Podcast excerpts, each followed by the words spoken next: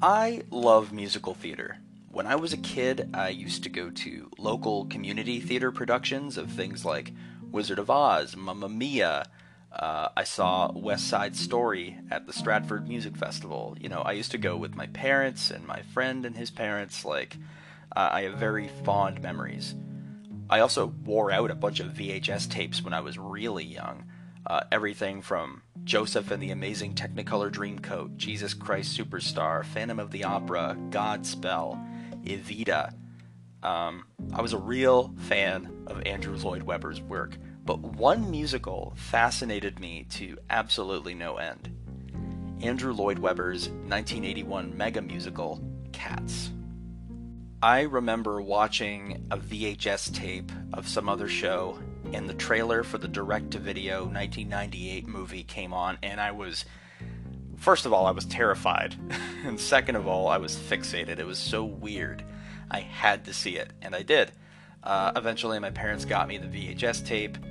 Uh, they took me to go see the show at the Pantages Theatre in Toronto back in February of 2002 uh, and I saw it again 17 years later in 2019 at the Princess of Wales Theatre.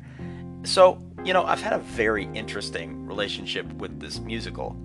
Just the idea that Andrew Lloyd Webber had this creative risk taking, you know, he took, uh, he, he created a musical based on a collection of poems by an author who had died decades before this was even an idea.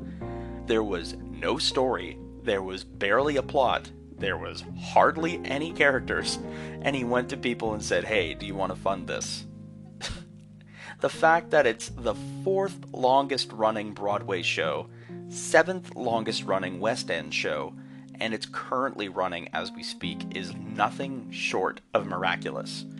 I, I don't have enough positive things to say about Andrew Lloyd Webber. You know. So, how did Andrew Lloyd Webber turn an old poetry collection from the 30s into one of the biggest award winning musical phenomenons of our lifetime. What made the musical so successful, and what makes it so polarizing? Join me today down the deep, dark media well to talk a little bit about the inception of Cats. So, Cats was based on a collection of poems from one of the 20th century's major Poets Thomas Stearns Eliot, or T.S. Eliot, is most well known for poems like The Love Song of J. Alfred Prufrock, The Hollow Men, Ash Wednesday, uh, as well as a few plays, including Murder in the Cathedral and The Cocktail Party, from all the way from 1915 until the 1940s.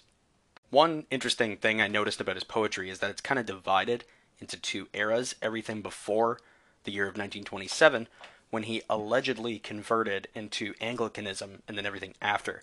I personally got a lot more out of reading a bit of his secular work, like in The Hollow Men, quote, This is the way the world ends, this is the way the world ends, not with a bang, but a whimper. Really, really deep stuff. So, a lot of critics found his post conversion work, like Ash Wednesday, to be like really compelling because the whole thing is about a person who lacked faith for the majority of their life, trying to uh, str- who is struggling to get closer to God. Anyway, fascinating poet, highly recommend. Back to the story though. So, in the 1930s, under the name Old Possum, T.S. Eliot wrote about a dozen or so poems for his godchildren, nieces, and nephews, uh, titled Old Possum's Book of Practical Cats. They were published in 1939 and then quickly republished in 1940 with full illustrations by Nicholas Bentley. The way that the show Cats was conceived was really unusual because uh, Lloyd Webber started writing music to the poems in uh, 1977 because he loved the book as a child uh, the one by T.S. Eliot, and he just basically wanted to see if he could do it. So eventually, after writing music to Old Possum's Book of Practical Cats, the poems, he eventually got the blessing of T.S. Eliot's widow, um, a partnership with co-producer Cameron Mackintosh, with really useful. And soon after, you know, there was a, he had a trial of some of these songs at the uh, Sydmonton Festival, and then after all of this, they were well on the way of creating this musical about cats. Now, in the beginning of the 1980s, Britain was in a recession, and because of the rising costs and lack of people attending shows in the West End, these productions, even American imports according to the BBC, were critically successful but would only run for short periods of time. That's why, you know, everyone thought Andrew Lloyd Webber, director Trevor Nunn, and choreographer Gillian Lynne were, in Gillian Lynne's own words, raving mad. Anybody who caught wind of this production thought that they were out of their friggin' minds. So people were like, "So you're doing a show about what now?" uh, and also, just as a side note, watching Andrew Lloyd Webber try to explain this show to people like and like like talk show hosts back in the 80s uh, was so funny to watch. So apparently Britain had never had a successful dancing production at the time. So it was unprecedented to try to produce a show that included singing, acting, and dancing all at the same time, let alone the show is based on poems from an author who died decades ago. There's no story and effectively no assignable characters. It was risky. Trevor Nunn tried to tie these fragmented poems together into something that can resemble a storyline. And the incredible Gillian Lynne created an unusual overlap between jazz, ballet, and also just behaving like a cat style of dancing. And at the same time, Cameron Mackintosh is trying to receive funding for this entire mess. So, you know, I, at the end of the day, I don't think people give these people enough credit for the success that Cats became, you know? So, according to everybody that was involved, up until when the show made its first debut, there was money woes uh, to the point of even asking the cast to contribute to the production, it was just not looking good.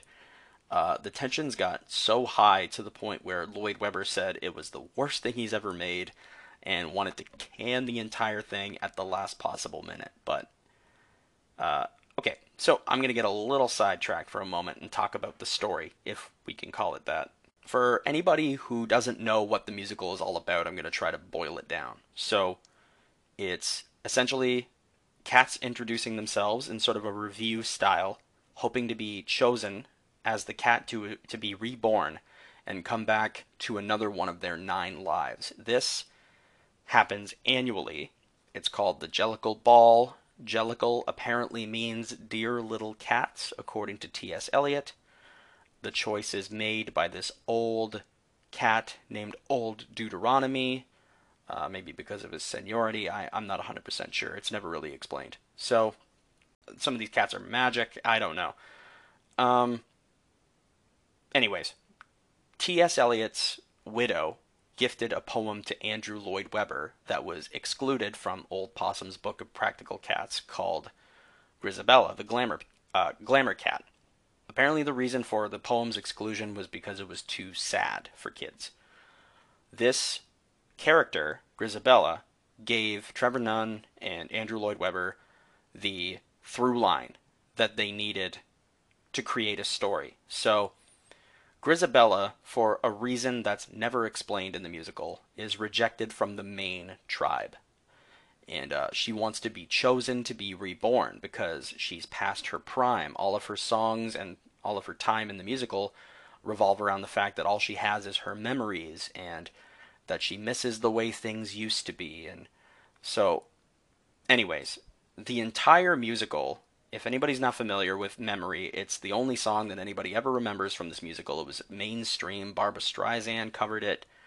Um, you know, uh, the it, the whole thing is just two hours of meaningless spectacle justifying the song Memory. Okay? So then Grizabella is eventually chosen. Bada bing, bada boom. She goes to the Heaviside layer. Everybody goes home. Got it? Do we understand cats now? Good.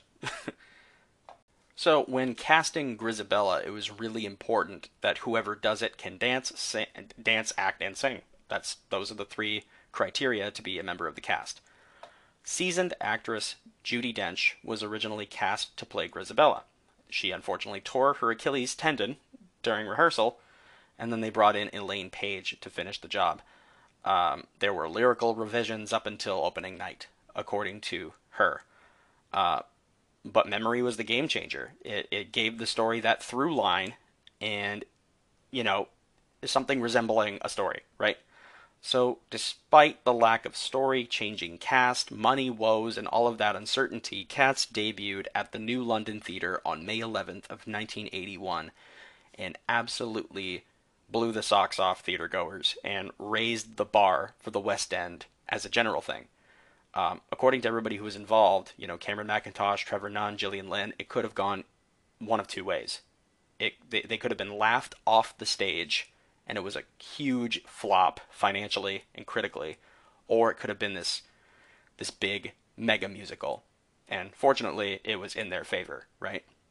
Now we have this because of all those chances that these people took, we have this absurd fever dream of a musical that's been a multi-billion dollar success to date. Uh, multiple awards, including the Laurence Olivier Award for Best Musical, uh, Tony for Best Musical, Tony for Best Book of a Musical, and another Tony for Best Original Score. Right? So we really have Cats to thank for this mega musical phenomenon. It established this market globally, and it redirected the industry's focus to these big budget blockbuster musicals. And it was so polarizing that it reshaped the aesthetic, technology, and marketing around the medium as a general thing. So, you know, uh, and, you know, I'm aware of the Tom Hooper 2019, you know, feature length film about cats. And that's unfortunately how some people were introduced to the stage show and everything like that. But I encourage anybody who's seen the 2019 film and was horrified to go back and maybe watch the 1998 direct to video film. It might still horrify you, but like there's no doubt in my mind that this is one of the most impressive things I've ever seen, even outside of musicals, because it was a book of poetry by an author that had been dead for decades that was turned into this multi billion dollar worldwide success. So, true success story. Love it.